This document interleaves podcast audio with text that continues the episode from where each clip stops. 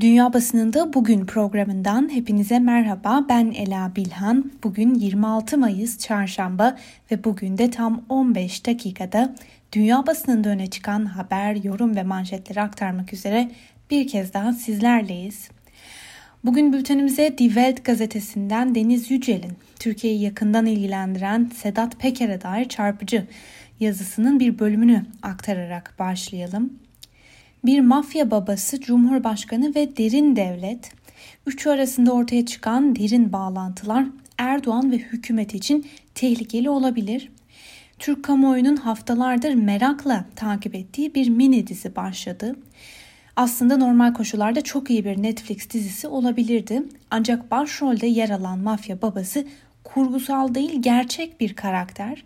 İsmi Sedat Peker ve iktidardaki AKP partisinden siyasetçilere ve Türkiye'deki diğer nüfuzlu kişilere yönelttiği suçlamalar ülkeyi ciddi bir devlet krizine sürüklemek için gereken her şeye, her koşula sahip. Mayıs ayının başından bu yana Birleşik Arap Emirlikleri'nde sürgünden çektiği 7 farklı video yayınladı. İddialarının listesi uzun. Tecavüz, cinayet, yolsuzluk, uyuşturucu kaçakçılığı, görevi kötüye kullanma, suçları örtbas etme ve çok daha fazlası. Ancak Sedat Peker'in Türk siyasetçilere yönelik ortaya attığı iddialar ciddiye alınmalı.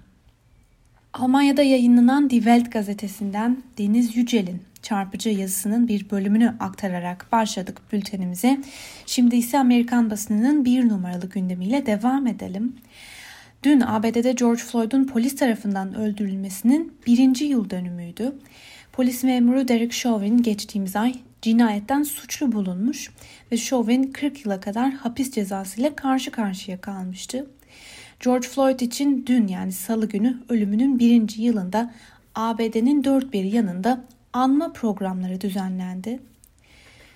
Bu konuyu ele alan ilk gazetemiz New York Times gazetesi Şöyle yazıyor.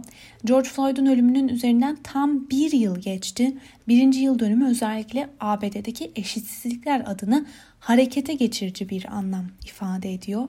Ülkenin dört bir yanında toplanan kalabalıklar George Floyd'un bir polis memuru tarafından öldürülmesinin üzerinden tam bir yıl geçmişken ülkede pek çok dengenin değiştiğini gösteriyor.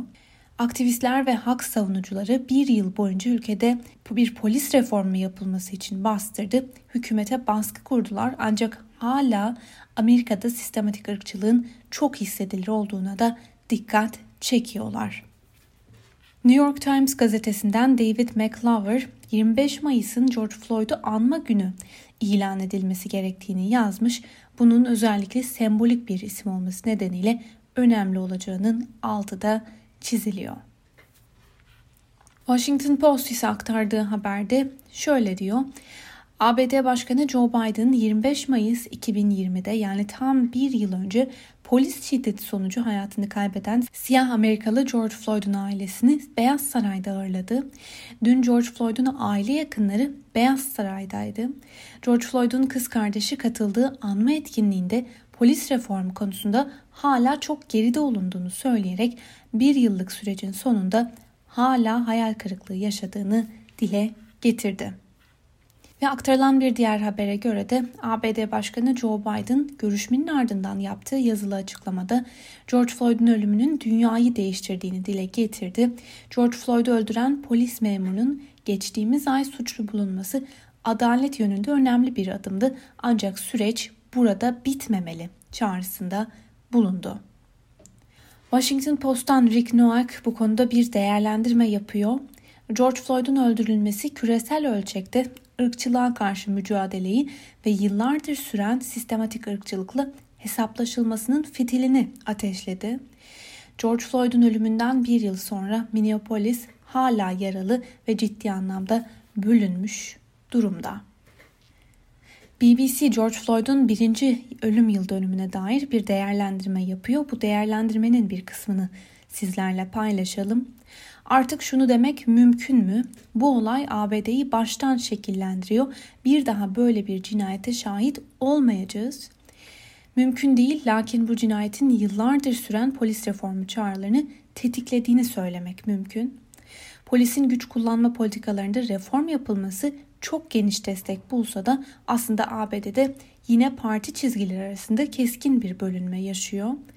Demokratlar ve bağımsızlar polislik politikasında reform yapılması gerektiğini söyleseler de Cumhuriyetçilerin yalnızca üçte biri bunun gerekli olduğunu düşünüyor.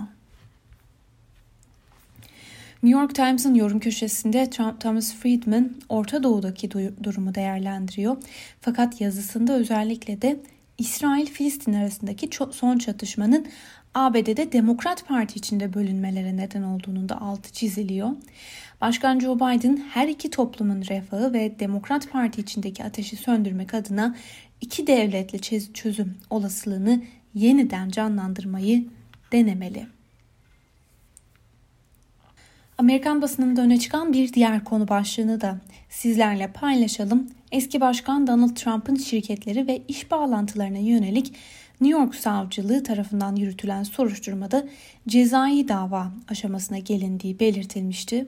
Washington Post'un haberine göre Manhattan Bölge Savcılığınca 2 yıldır yürütülen soruşturma kapsamında toplanan deliller üzerinden dava açılıp açılmayacağını karar verilmek üzere jürinin hazır olduğu kaydedildi. Olay hakkında bilgisi bulunan iki kişiye dayandırılan haberde eski başkan Donald Trump ve şirketlerindeki yöneticiler hakkında cezai dava hususunu ele alacak jürinin 6 ay boyunca haftada 3 gün delilleri değerlendirmek üzere toplanacağı da bildirildi. Öte yandan dün de aktardığımız çarpıcı anket sonuçları bugün CNN'in de gündeminde. Anket sonuçlarını kısaca hatırlatalım. Cumhuriyetçi her 100 kişiden 53'ü Trump'ın seçimler çalındı iddiasına hala inanıyor ve bu nedenle gerçek başkanın Biden değil Trump olması gerektiğini dile getiriyorlar. CNN'in bu konudaki analizinde de doğrudan şu sözlere yer verilmiş. Cumhuriyetçilerin çoğu büyük yalan etrafında inşa edilmiş bir fantazi dünyasında yaşıyor. Amerikan basınının aktardığı aşılama oranlarını da paylaşalım. ABD'de yetişkin nüfusun yarısından fazlası COVID-19'a karşı tamamen aşılanmış durumda.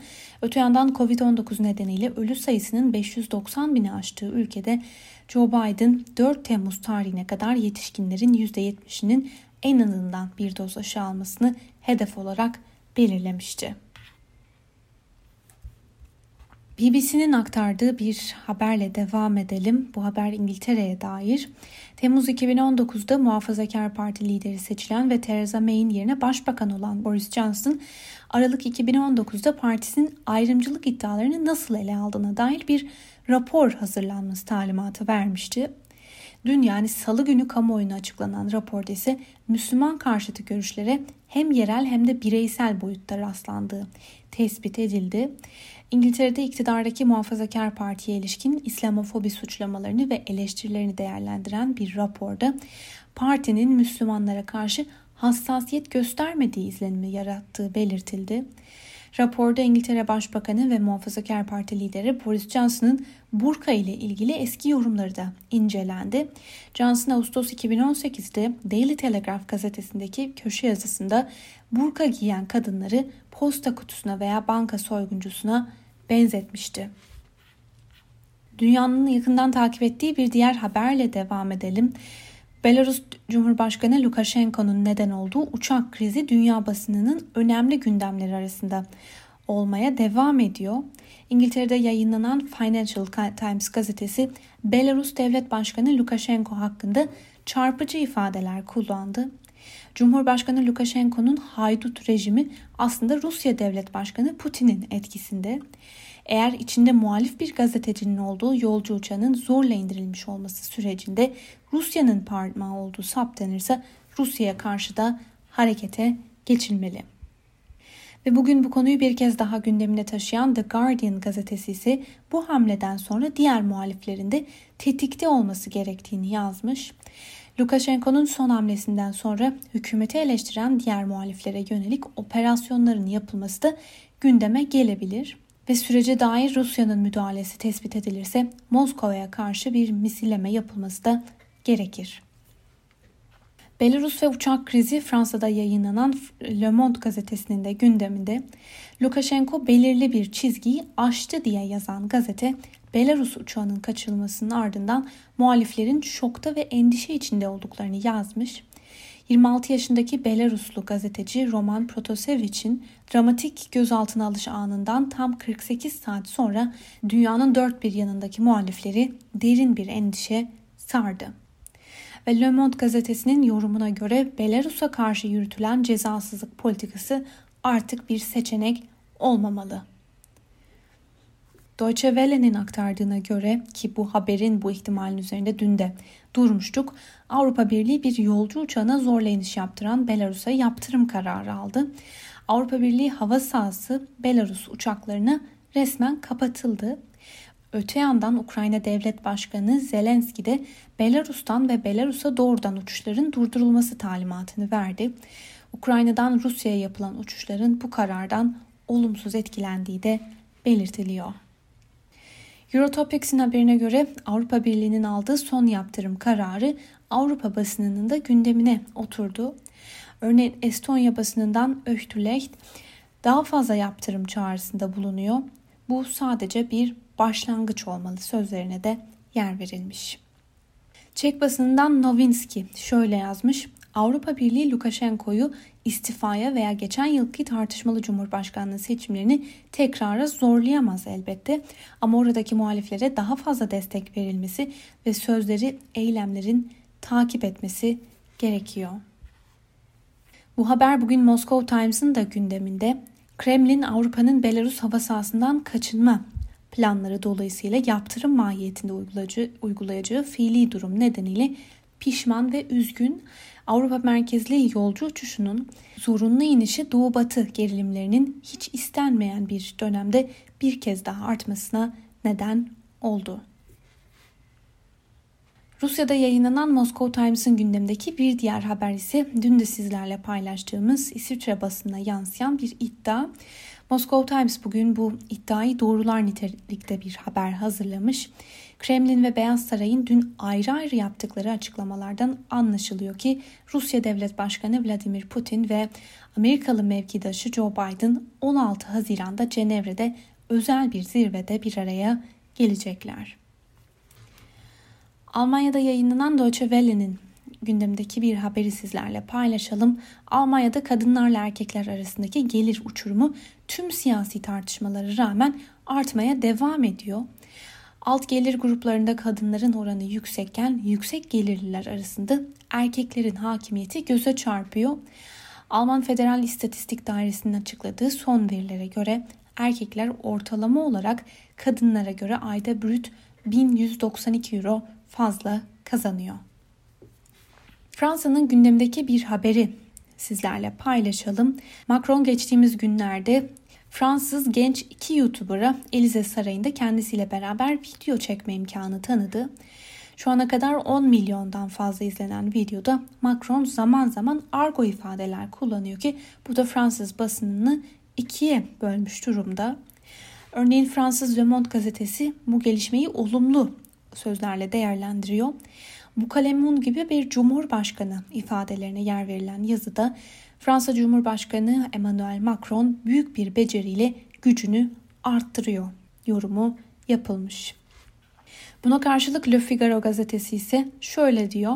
Macron makamını lekeliyor. Fransa devlet lideri esas planlarından birini yerle bir ediyor. Cumhurbaşkanı Fransa'yı ve tüm Fransızları temsil eder. Bu nedenle herhangi bir bakan ya da milletvekili gibi davranamaz. Ancak Macron sonunda işi siyasi tarihimizin içinde tarihi bir emsal vaka oluşturacağına şüphe olmayan bu tuhaf halkla ilişkiler faaliyetine kadar vardırdı. Euronews ile devam edelim. Belçika'nın başkenti Brüksel'de düzenlenen Avrupa Birliği zirvesinde liderler birlik çapında COVID-19 pasaportunun başlatılmasına resmen onay verdi. ABD dijital COVID sertifikası olarak adlandırılan uygulamanın 1 Temmuz'dan itibaren kullanılması planlanıyor.